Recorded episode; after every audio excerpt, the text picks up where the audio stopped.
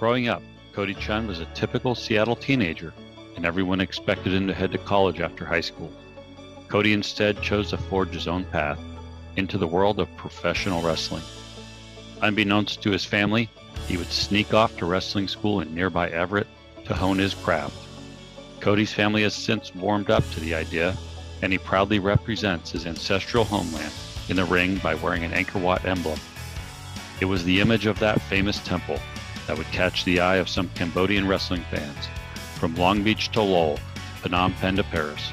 Cody's performance in the ring became the talk of Khmer people around the world. John and Ko talked to Cody about what it takes to make it in the sport that requires both athletics and acting, as well as what it means to represent a people that have endured so much each time you step in the ring. Welcome, everybody, to the C4 podcast. This is your host, John Messina. As always, I'm joined by Mr. Ko Chandika. Ko, how you doing today? Hey, good, good. Glad to see both of you guys. Yeah, we so, have a we have an incredible guest today, Mr. Cody Chhun, joining us all the way from Seattle. Um, Cody is a participant in a sport, professional wrestling, that I know is near and dear to Ko's heart. He'll tell you all about that when uh, when he comes on and introduces Cody. But Ko and I both grew up in a time when professional wrestling kind of got its start and was big, and you know the folks like Hulk Hogan, um, all all those guys back in the day. If we'd watch the Friday Night Main Event, WWF, WWE, all that. So Cody, we're really excited to kind of take a step back in time a little bit. And, and for me, I, I haven't watched it in a while, just learn what's going on and get to know you as, as well. So Ko, anything else? Yeah. Hi, welcome. My name is Coach Chandeka, the other co-host of C4 podcast. Thank you for joining us. Um, yeah, wrestling was huge coming to America. We didn't speak, we, we didn't understand the language. So wrestling was like a whole family event, right? My mom and dad, brothers and sisters, we all gather around and watch because we, we can understand, you know, we can understand bad guy, good guy, comedy. So uh, and we thought it was real. we did. my mom, my mom would get mad if the bad guy yeah. won. You know, my mom would get so pissed. You know, and it's just like, man. But you know, then later on, you find out it, it's scripted and all that stuff. But I was, you know, already a fan. And I, I loved it. Um, you know, I love the guys with the great physiques, like because uh, again, I was a bodybuilder, so Kerry Von Erich was like my favorite, and I'm I'm just, you know, what what a tragic ending for him and, and you know some of his family, but mm-hmm. he had that look, man. He had the long hair, the physique, really like Hercules, you know. Yeah. Then Ultimate Warrior, and of course Hulk Hogan, and you know, and then you know late '90s was The Rock and Cena. I think Cena came on a little bit after, but Undertaker. But yeah, I I almost I loved it so much. Like I wanted, I almost went to a wrestling school in Minnesota. I, I had the oh. offer oh. to go up, uh, work with a guy. He was gonna train me. He was gonna give me a place to stay. Mm-hmm. And of course, like in a lot of things, just kind of it fell through. And then I ended up uh, ended up saying, you know what, I'm gonna make my move to California and focus on on my career as a bodybuilder. Mm-hmm. So that that's my thing. But Cody, we don't see too many Asian, you know, professional wrestlers. I mean, you, you see a lot from Japan, right? Yeah, uh, that, that's big there. But it's like from Southeast Asia, from Cambodia, mm-hmm. uh, that's very rare. So, uh, tell us about tell us about your family coming over. Do you remember much? Did they tell you a lot? Because you you were born in the states, right? Yeah, I was born and raised in here in Seattle, Washington. So I've been here my yeah. whole life. Gotcha. And yeah, then, so uh, yeah, tell us about like uh, what your family told you about how how the old country was. Did they, they tell you yeah. stories about how it was and all that? Yeah, they always tell me stories uh, when I was younger. Like I know my dad came from the city side. Okay. I'm not I'm not like not sure what exact city, but then my mom came from the countryside. But I know yeah. like um because usually they like whenever we talk about like the Khmer genocide and Khmer Rouge and all that. I usually I usually don't like to hear about it because like when I was younger, I would just listen to those and I like I was like, dang, that sounds pretty rough and that sounds pretty scary to go through. Yeah. yeah. But uh like growing up, because we I always lived in Seattle, but then I, I always had a lot of family here in Washington, which I was really thankful for. Um, but I still have my mom and dad to this day, like very thankful for that. But mm. like a lot of the stories like and then they went they went to cambodia and like maybe when i was like four or five years old and i would just like learn about cambodia through what they recorded like what yeah. they filmed and where they went to.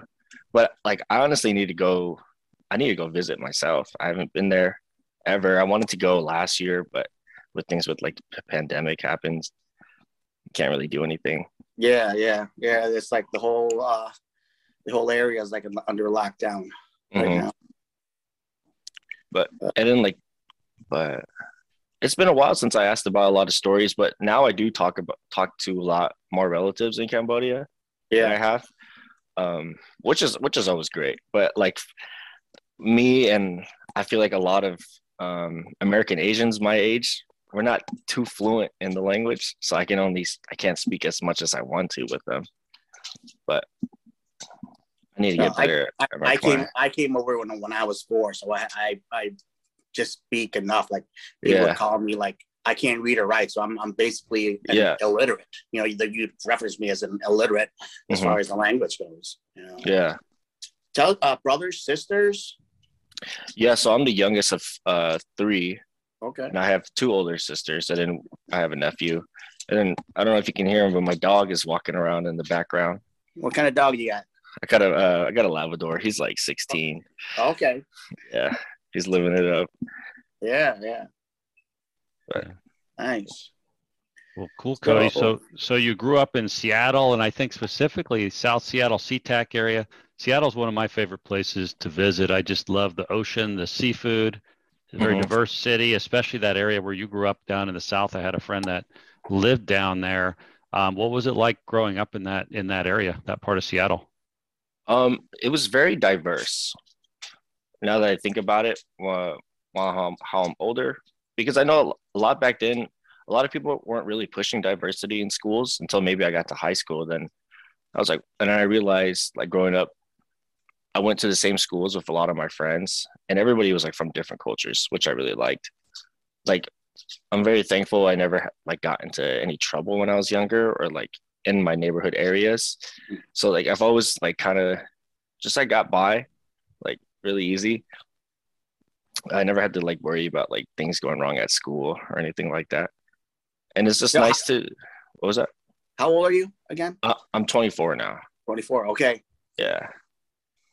And then um I just really appreciate the diversity Seattle has. I think it's great for to, for other people to know about other people's cultures and that's how like people become more connected. That's what I think.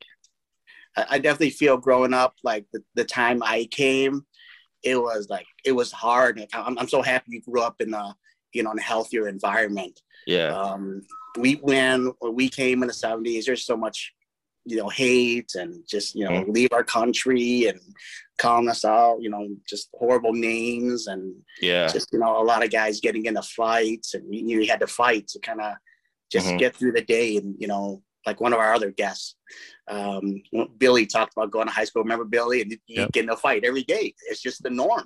Yeah.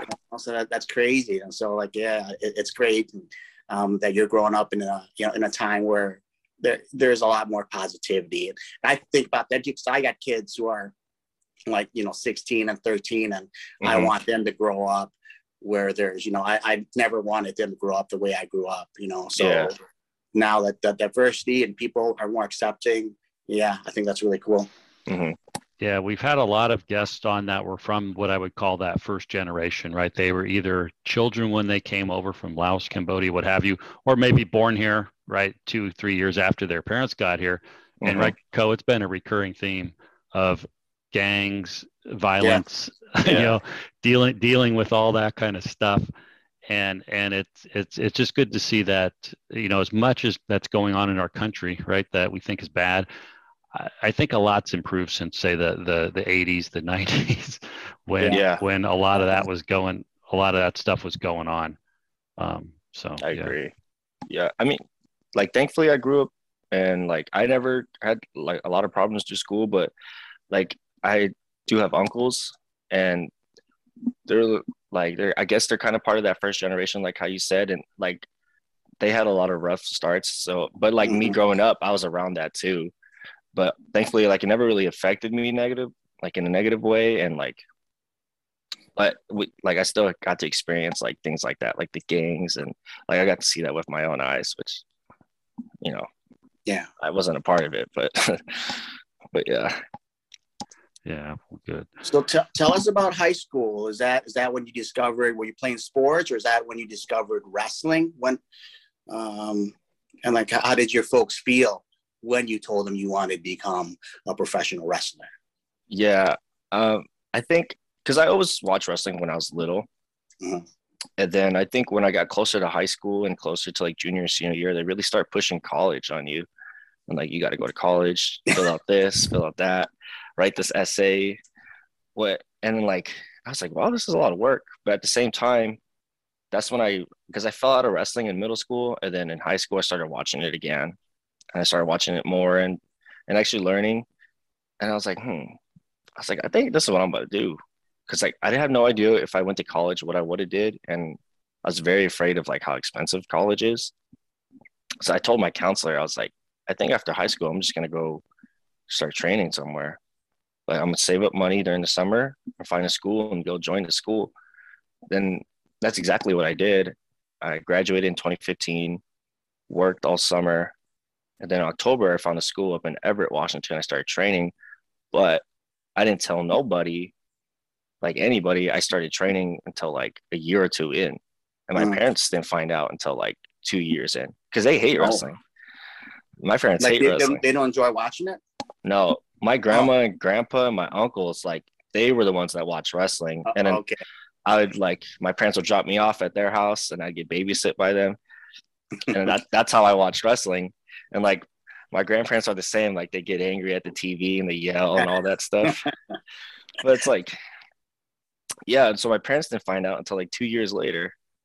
But it's like when I would go go on shows, I tell them like, oh, I'm I'm leaving, going to my friend's house for the weekend. I go do the show, come back, oh, things wow. like that. Yeah, because I just felt like also people like don't really. It's it's way better now, but people don't really like care about wrestling too much, or people because people will say like it's fake, it's phony, mm-hmm. but you like that stuff. You know, you're supposed to grow out of it. But I was like, I want to try this. I want to do it. I, I'm like, this is what I'm passionate about.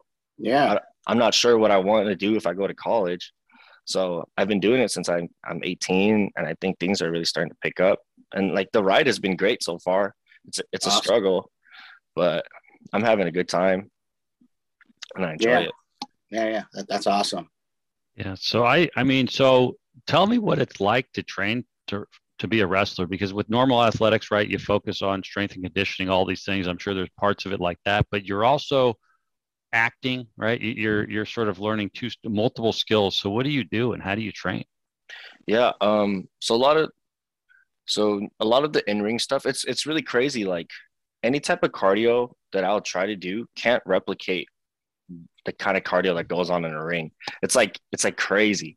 Uh-huh. like like I'll do things on the elliptical or I'll try like uh doing stuff like like a HIIT program or things like that, but it just can't simulate the same as being inside a wrestling ring.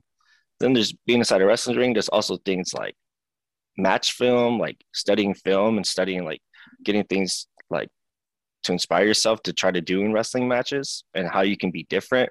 Then a lot of the wrestlers that who are on TV and every time I get to speak with them or ask them for advice, a lot of them are always like, you should take acting class, acting lessons, or you should look mm-hmm. into acting because a lot of times like we have to speak into the microphone or we have to speak into the camera and record like a promo. Yeah.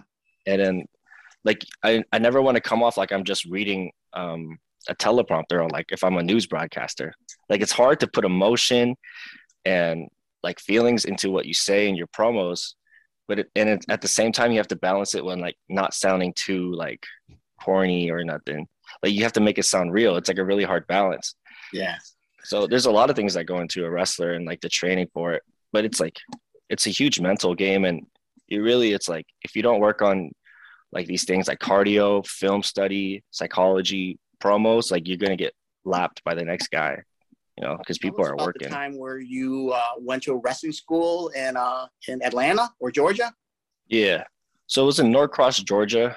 Um, me and my tag partner and I, Guillermo, we went down to Atlanta and we wanted to we joined the Nightmare Factory, which is like a three month training program. It's usually it's supposed to be four days a week, like uh, four days a week. But since the holidays were coming up and Christmas was coming up, like we, we had to push it to five so we can end like the week before Christmas. Okay. So it was like five days a week of strength and conditioning uh, for two hours, and then like another two hours was in ring. We had like a one hour break, and then we had in ring for another two hours. And and you said sometimes Cody uh, Cody Rhodes would be there. Cody is is is a big part of AEW for those that don't know. But you said mm-hmm. like Cody would show up every now and then. Yeah, Coach Cody was always there. Like uh because their TV schedule was pretty busy. But mm. if they were close to being in town, like they were always there and they were always watching our drills and telling giving us drills to do. Coach Cody and Coach uh, QT Marshall, who were like two very important people for AEW. Yeah, very. Um, so it was like great to learn from them and like just pick their brains. And like I, I was saying, like I wrote, I have like a notebook, my comp book, and it's like my terrible handwriting, but like I wrote down like whatever drill we did, wrestling drill, like uh-huh. um, you can't really see it on the camera, but I wrote down like everything I lifted, uh, oh. like what we lifted, and then I wrote like what coaches were there, because I just want to like and because I can't remember anything that I can't remember like every single day there, but if I read what I did that day, yeah, like, I can remember it. Oh, yeah, journaling is important. I mean, I journal uh, when I did competitions. I journal my diet, my training, and you look back at it and learn from it. Mm-hmm. So yeah. yeah, yeah, and that's part of the, your programs with the clients that you work with, right, Ko? You you have them journal their diet, their their workouts. I do. Yeah, yeah. I, I do because it kind of it kind of holds them accountable. You know, it's kind of like it's do you follow your diet? Yeah. Well, let me see. You know, prove it. Send you know, send it to me. So, yeah and I find that helps them. It helps them, you know, learn it. It's with anything. If, if you go, if, if your job is a lawyer, you go in, um, first thing you get into the office, you're going to look at your agenda, right? And you're going to have an idea of what you're going to be doing for the day. And it's the same thing with nutrition. You can't just wake up in the morning, well, I'll, I'll eat this, I'll eat that. It has to be in a way uh, documented. You know, you, you got to have a schedule. I'm mm-hmm. planning to eat this at this time. I'm planning to eat this before I train. I'm planning to eat this after I train. So it's it's very important. But it's funny how like I, I coach a lot of business professionals and like they don't see the connection, right? Yeah. And I have to, I just throw it back at them. Well, what do you do for work when you get there? Oh, you should check my schedule and then this and that. So yeah, you're you're planning out your day. Same thing, planning out plan out your nutrition. Mm-hmm. Now you're, you're you're successful in your profession. To be successful with your with nutrition, do the same thing, same, same yeah. idea. Yeah, and it's like that three month program was was great because like I never worked out like that hard and that consistent because I'm not I'm not like the biggest guy, but like my strength, my numbers and strength went up on like all my lifts. Cool. And I was like, whoa, this is crazy. What what type of lifts did you have you do, and, and then what type of lifts did, did they not want you to do? Um, we did a lot of like because it was the Nightmare Factory was also with a um, was with a uh, football facility. Okay. So it was with Chip Chip Smith uh, facility, who and he runs like the uh, combine drills for the NFL draft. Okay. So a lot of the training was kind of like football based. Like we did a lot of cleans and power cleans, like for, yeah. for like explosiveness, and then uh, leg days. Like every leg day, it was always squats. It wow. was squats and bench. That was pretty much our biggest lift. Was like power clean, squat, bench, and then yeah, that was pretty much it. And then we did like a lot of like everything else in between. But the, the cleans, like I love doing the cleans. Um, but it's like I never went really, t- I never went too heavy with it because uh, my form wasn't that great, or like I was there's always something wrong with like my form, or like just catching it up here or catching it like with your wrists. My wrists yeah. are terrible. We did like we're doing front squats and like the coach like I was doing them at like with like 10 pounds on each side. I was like, I can't do it like with my my wrist. But then the coach, Coach Ian, our strength coach, was just like, Well, hold it this way and put it here, set it here. And it and then the bar felt like nothing. I was like, Whoa, this is crazy. Like this is the oh. real technique to it. They don't allow you to wear like wrist support. Oh, they did. They did. Okay. Yeah. Throw throw in some bicep exercises because on your signature pose, you, you do this, right? You flex your bicep, man. So make it make it pop out, man. Yeah, do it. No, Oh uh, yeah, I really got to up the I got to up the arm workouts. I got to up every workout. I got to up every workout. I, I could I could help you with biceps, man. That's one of my uh one of my better phys- body better body parts. So definitely awesome. Yeah. yeah, but I really like because but I'm really thankful I did that.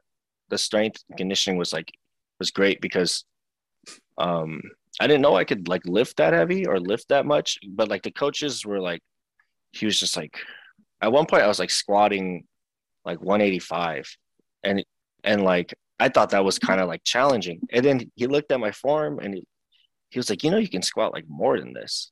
Mm-hmm. Like, I was like, you think so? And then like the next upcoming days, like we were doing squats and he was like, he's like, uh, everybody start at whatever weight, but Cody, you start at 225. I'd be like, what the fuck? But yeah. I would, I would do it.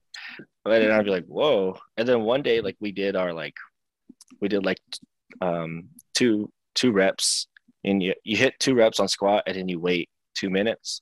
Okay. And then you add more. And then like I always get yelled at for not having enough weight on. And I told my lifting partner, I was like, put whatever weight on. Like I'm not trying to I'm not trying to get yelled at. So I'll squat, I'll look away, you put whatever weight on, and then when two minutes is up, I'll hit my squat. I got up to like three 345 for two, like no belt. Wow. And I was like, wow. whoa. Yeah, from 185, huh? Yeah. Just a little bit. Yeah. Wow. That's and awesome. then like I was like, whoa, that was crazy. And then we had like days where you have to do like, um, we had to hit like two sets of 20 uh, like some way. And I had to do it at like two sets of like two sets of 20 at like 275 or something like that. Like it was crazy, but it's like, but I ended up doing it. And it's like trained like my mental, like my mental state, like woke up. I was like, I can do this. I just have to put the effort in and try. So I was like, that weightlifting program like really helped change like really changed a lot. Like going down to Atlanta really changed a lot, like for me as a wrestler and for me as a person. Now, is that something you can do like every few months or every year, or uh, how often can you do this? So I joined that one for three months, and it's it's kind of built built as like a, a kind of like an intro program to wrestling. But but in my class, like I've been wrestling for like five years. There's a lot of people uh, with different backgrounds. Like people are just starting. Some people had like one or two, and some people also had five. It was just a three month program. Um, but there's a lot of uh, different programs around. Now, but... are, are they are they putting up your boarding and food and all that? Do they take care of that for you? You got to take care of that by yourself. We got to take care of that ourselves. So it was, it was it was a struggle, but luckily, like I saved up a lot. Yeah, saved up a lot of money, like just throughout my whole life. Like I've been working since I was like 15, so I've always like saved money. And okay. I was like, I was like three months in Atlanta. I was like, okay, I can do it. I was like, and I'm gonna take the chance to go go out there and try. Yeah. Because no yeah. one's gonna find me if I just like sit on the couch. I got to uh, go out there and show. Well, who who was your uh, main influence as a wrestler that you tailor your your wrestling style to, and who maybe you tailor your your mic skills to? Ooh, mic skills, I still have yet to find out. I'm not the greatest on the mic, and I think like that is a work in progress. But also my wrestling is a work in progress. But people like that I'm really inspired by is like Randy Orton, huge okay. fan. Yeah, okay, huge fan. I do love. Um, I love watching The Rock because I always watched him when I was little, and yeah. now that I go back and I rewatch his stuff, I'm like, wow, this this guy is like great. Now that I like can see like different things to the naked eye. I'm like, this is like the details are crazy. But and then like so Rob uh Rob Van Dam was like okay. and he, like his high flying stuff was always great to watch as a kid, like him and Jeff Hardy. I'm like, man, I want to be a high flyer. And then I learned like, nah, I don't want to be a high flyer. This hurts. Okay. I'm gonna stay on the ground. So I guess I'm more of like a technical style which is it's like very hard to replicate on TV on TV style wrestling, but on these like independent shows, like you can have the freedom to kind of do like your style of match. And I always try to do like a technical style and just stick to the techniques. I'm a really like basic dude. I love the basics, and you can never do the basics enough in yeah. any sport. Yeah. What what what is your what is your finishing move? And for people that for people and for people that for people listening that don't know, the finishing move is like uh, how how would you describe it as like uh, it, it, it's it's your signature move that you Yeah. finish and where you win where you would win most of your time your your matches. Yeah, like the main move to win the match. So like speaking of Randy Orton, I do do it's called like his RKO or it's Okay. in wrestling terms it's called a cutter. Okay, But- yeah, yeah. I would do it jumping backwards from the second rope. Wow. From this it's it's like uh you, you know, it's kind of one of those things you just need to see. yeah. But uh it's a great move and I always have fun doing it and it always gets a great reaction. Nice, nice. Tell us about now. You're in ROH Ring of Honor Wrestling. I, I had one match for them. Yeah. Okay. So what what is the name of your school, or like what what uh what is the name of your uh, federation or organization? Gotcha. So right now, I'm like I'm currently unsigned. So I just kind of like if independent small shows happen and then they try to like they book you to come uh, wrestle for a match. Like that's how I usually operate. Like I'm working. I'm trying to gain a full time contract with like either big company. There's there's like New Japan, Okay. A- AEW now, WWE, Impact. Like these are like the big major companies that have TV that sign guys to full time deals. So like I'm trying to grind my way and work my way for one. Now you recently had a dark match uh, at AEW, AEW, correct? And for Mhm. people not understanding, dark match is like almost a tryout where it's not it's dark because it's not televised. It's that, but you get a few matches going on before the, the live show starts. So yeah, you had a Mhm. dark match for AEW. How long? Yeah. I actually was there earlier this month. Oh wow. Okay. Yeah. And then like What- the the way they do dark is like it's like a showcase for some of the guys that uh some of their guys that don't get on get on TV yet, but it's also Mhm. like a way for them to see us. And I think Yeah. it went great. I think it went great. I didn't get the victory, but I think it went great and I had a good time there at AEW and I've done a few dark matches for them. Um, Awesome. So I've had like 3 so far Okay. and then but it's like I've always had a great time. And the first time I did dark for them back in 2020, December 2020, that's when they uploaded the match to YouTube, and that's when like Cambodia found the match and just took off. Wow. Yeah, so it's like one of the matches has like 40,000 views, um, which is probably because it's AEW and it's their YouTube channel. But like in Yeah. the comments, it's just like all like Khmer writing or like Cambodian flags. Yeah, and then like. I mean, that, that had to make you feel, you know, fantastic of having each other's the, you know, the support of your own, you know, fellow countrymen. mhm. it was crazy. Um, because like my phone was blowing up and like my socials were going off. Like I had uh, so many Cam- new Cambodian followers. People were talking to my parents like from Cambodia about it. Wow. and like there was like news articles i don't i'm not sure like if it got on the actual my tv news but like well, there's a lot of people reporting about it um just because i had like a, a quick five minute match there i was like Yeah. wow this this is insane and then um it's just insane like how like i didn't know wrestling was that big in cambodia or e- even if it isn't i didn't i didn't know I, I think just like professional athletics and you being in the states, you know, you and and being, you know, your family being from there had to had to make them proud. hmm So So do you get to represent the culture in your character, or I, I or any of the characters that you can be? Would that be an option for you?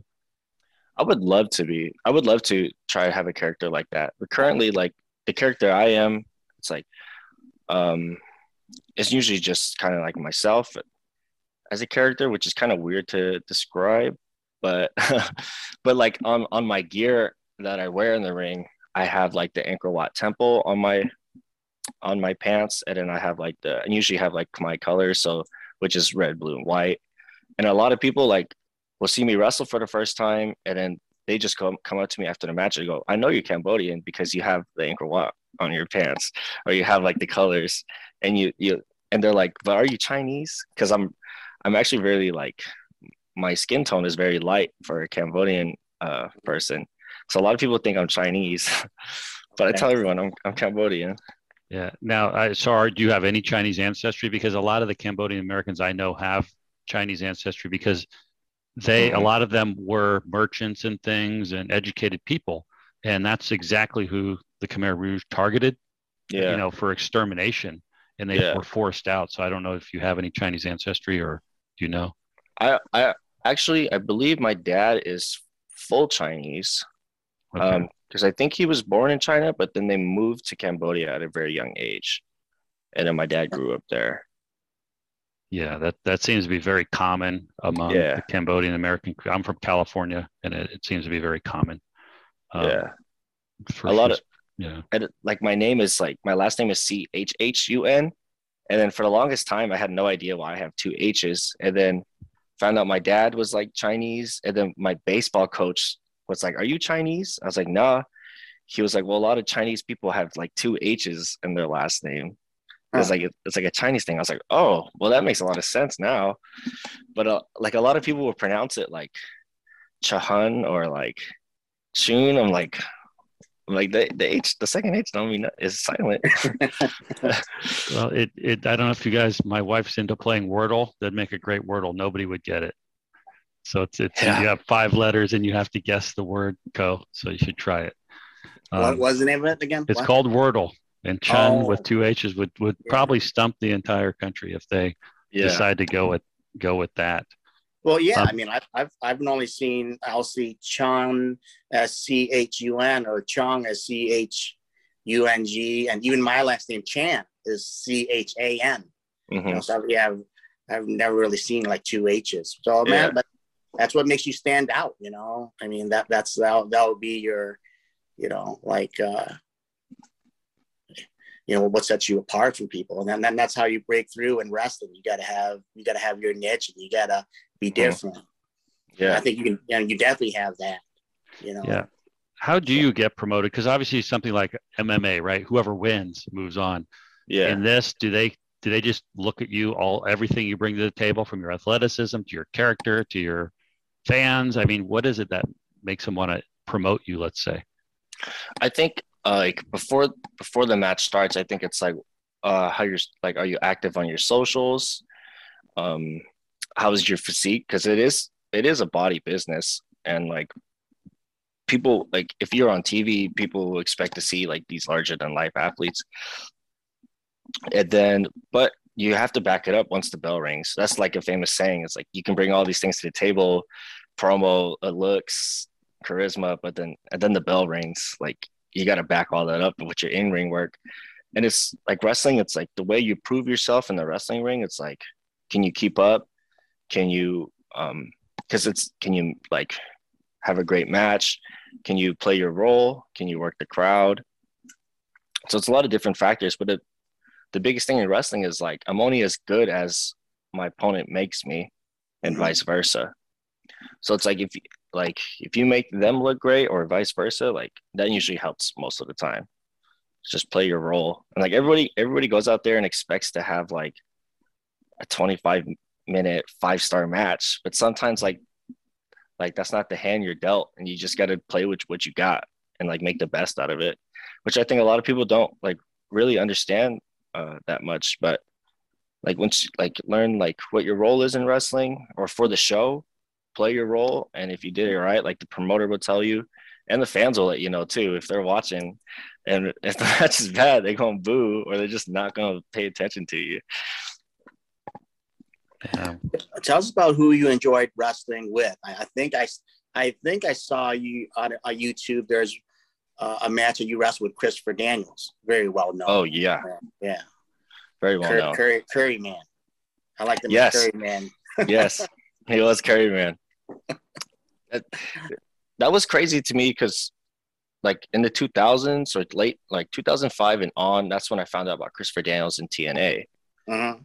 and then so it's like really weird to like 10 years later you're standing across the ring from him. And like he's a pro like nothing phases him. So that that match is insane. And like it took place in seattle. And like i remember the building was like over 100 degrees. Like it was like super hot in there And we were first match and the crowd was going crazy but it's like it was like I, I think that was the loudest match i've ever been in because i couldn't hear myself talk or i couldn't hear myself think and I was like, damn, and I'm wrestling Christopher Daniels. Like, this is crazy. how, how was how was he to you? Was he cool to you backstage? Was he cool? Was he cool to you in the ring, or was it how, how did you guys like? How did you connect with him? Yeah, he was. Uh, at first, like he was just kind of like talking to me, like very like, mm-hmm, mm-hmm, okay, yeah. But then after we wrestled the match, and then like, like basically like I kept up with him. Yeah. In the match, he, he like opened up, and he was like telling me like these like bits of advice and like he was super cool with me cool. and like and like i still see him um kind of on a regular basis now or i guess i've seen him like a few times in the past like two months and he's he, he remembers me which is like which is like the best compliment you can get yeah yeah you know they people who know you by name and will address you by name and make sure like everything's good with you like that's the best thing right there yeah i mean for for the people that watching Christopher Daniels, like he's been around like like Cody says from 2005. He's pretty much a legend um, uh, from mm-hmm. TNA. Mm-hmm. And uh, and in New Japan, he wrestled as Curry Man, had this costume yeah. and mask. Because because usually uh, Japan doesn't really like to.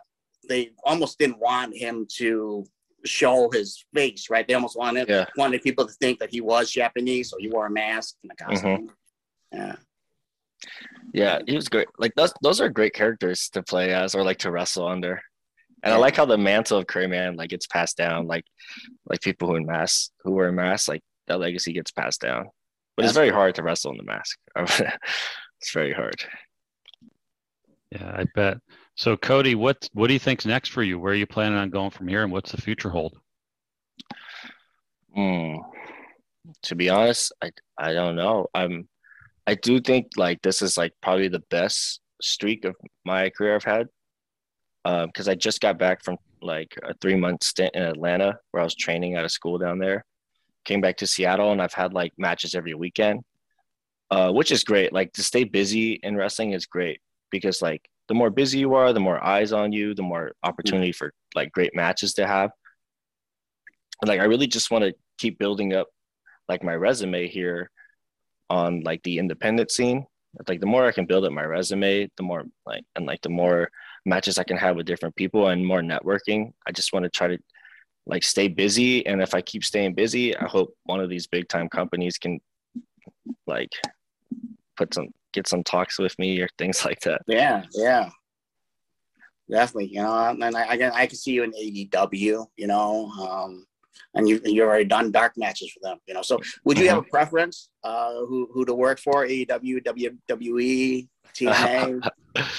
um, I I won't say my preference, but uh, but I would say, you know, like pretty much whoever comes first, I would yeah. like to go there because like if I ever got an offer anywhere, like I'm that's that's a lot to like to be thankful about. It's like yeah.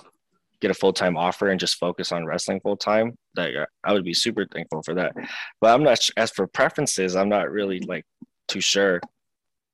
I have any super specifics because it's all about like how, like what's the plan for me there and like how I would fit in or not fit in, but how would I stand out on on the program do you have something someone work with you like as like an agent who you know uh, talks to uh, talks to other companies for you, or is that something you, you all got to do on your own? I think in wrestling, a lot of us do it on our own because mm-hmm. um, I'd say wrestling now, like the independent scene, is like it got uh it, like it boomed. Wrestling boomed in like 2015, 16 with the independent scene, and people are. So I think there's not like a lot of like things like agents for us. Yeah. And, it, and it's because because it's like kind of hard to find someone who who understands like the same struggle like our us independent wrestlers go through and like how it works. So a lot of us usually just like handle everything on our own. Like so I'm always like checking my emails for things or checking my socials, which is why like I'm not really I don't really go on Twitter or Instagram as much, but it's like with wrestling I kind of have to because it's part of the job. Uh-huh. Are you on Facebook as well? Uh, Facebook, I kind of I don't usually post a lot of wrestling. I just kind of have that like for like friends and family. Gotcha. Yeah. Gotcha. Yeah. yeah, that's great. You know, that's great. Uh, you know, keep at it. You know, I think eventually your time will come. You know, as with, as with anything, right? Yeah. So, what advice can you give to you know an up an up and coming youngster? I don't know, like you know, again, like we don't have really a lot of athletes coming out of Southeast Asia, right? Mm-hmm. It, it's just it, you know one person in this, one person in that, but I don't know what, what kind of advice would you you know give to a kid, uh, you know maybe 12, 13 years old that has has a dream of you know let's say let's say he wants to he wants to be you know the next rock. Mm-hmm. I would say like if someone who wants to get into wrestling and they're, they're about they're like young like that age i would say or at any age start learning about how diet works and like how nutrition works for your body mm-hmm. and start working out and start watch and watch old wrestling like because yeah. the, the new wrestling stuff that's going on right now is great but everybody's watching the wrestling from the 80s the 70s to see what new things they could pop up because what's old is new again. So that's where everyone's like watching film on. And like to go off what you said, like it's true there's not a lot of Southeast Asian athletes. And then because I know in wrestling, I personally only know three other Cambodian wrestlers. Okay. And I was like, wow, there's not a lot of us. I think I know maybe one Vietnamese wrestler, and he's on the other side of the states. Yeah but because I think, but I think people need to just like do something that they're passionate about. Because like I didn't go to college, and I feel like it's it's like kind of more like accepted to. Well, if you don't know what you want to do in college, you don't have to go. Like you can go to a trade school or just pursue what you want to do. So like right off the bat, I just knew I wanted to do this, and I went. And I think people need to have just like confident confidence in themselves and like yeah. put it out in the world. Like I believe in myself. I think I can do this, or not think, but I, I will do this. And like people just need to build up confidence and just take risks because you never know if you don't try. Well, you know, we're, we're definitely cheering for you. I mean, when I first saw your your Instagram, and I was like, man, this guy, you know, I was watching some of your matches. Like I said, I watched that match with Christopher, with Christopher Daniels, and I was like, we're cheering for you, man. So thank you, thank you. Yeah, it's and a struggle. Yeah, it's exactly why we have this podcast. Not that we're telling people not to go to college, but what yeah. we're trying to do is really inspire people because every athlete we had on, right, um, has bucked the trend or went against the advice in some cases, their family, parents, whatever, mm. to chase their dreams. Yeah. And and funnel all their energy into something that's positive, but maybe, you know, not a sure thing, right? If you go to college, get an engineering degree, you get a job, right, et cetera, et cetera what mm-hmm. you're doing is there's no guarantee. You got to chase it because you love it and, yeah. and, it's your passion, and that's inspiring. And and that's why we're happy to talk to you today. Thank so you, Cody, where yeah, where can people follow you? How can they keep up with your career?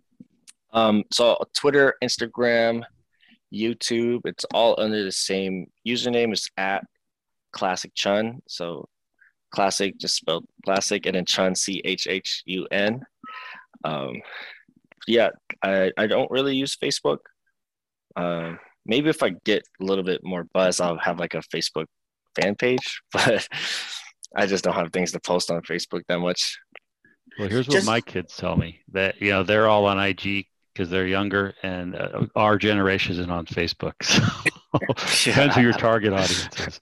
Real, real quick, real quick, Cody. How did you get uh, the the nickname Classic Classic Cody Chhun? Gotcha. So classic uh, came from my trainer, and uh, he passed in 2017. So it's been a few years now. Mm-hmm. But every time we would run drills, I would mess up something very like simple. Mm-hmm. And then they would laugh. And you know, when people make jokes, they're always like, ah, classic. Blah, blah, blah. okay. so that's how my name came was like I would mess something up and they're like, there's classic Chhun and then eventually like people just started calling me that and then at one show i was just like yeah call me classic or like call me like put yeah they're like do you have a nickname i was like yeah yeah just put classic which i was very happy like i really liked the name because like in middle school i watched a lot of ufc and the big guys at the time were like rampage jackson and shogun mm-hmm. Which i thought mm-hmm. like two two badass nicknames and like they have first names like quinton and Mauricio, but like no one calls them those names. They call them like their nicknames. So like I was like, man, I always wanted a nickname. And then by that way, I got classic. So now people just call me classic all the time. Which I'm like, That's pretty cool. Yeah. That's cool. I mean, and it's something to honor your to honor your uh, your your old trainer too. You know. Yeah, So, 100%. awesome. Well, great. Well, Cody, we appreciate you coming on the show. Um, thanks, and we wish you the best of luck in the future. Thank you. Thank you very much. Yeah. Thank you for having thank- me. Yeah. Thanks for coming on. That's awesome. We wish you all the best. Thank you. The C4 podcast is brought to you by the Lao American Sports Hall of Fame. Visit us on the web at laoamericansports.com, celebrating the first, inspiring the next.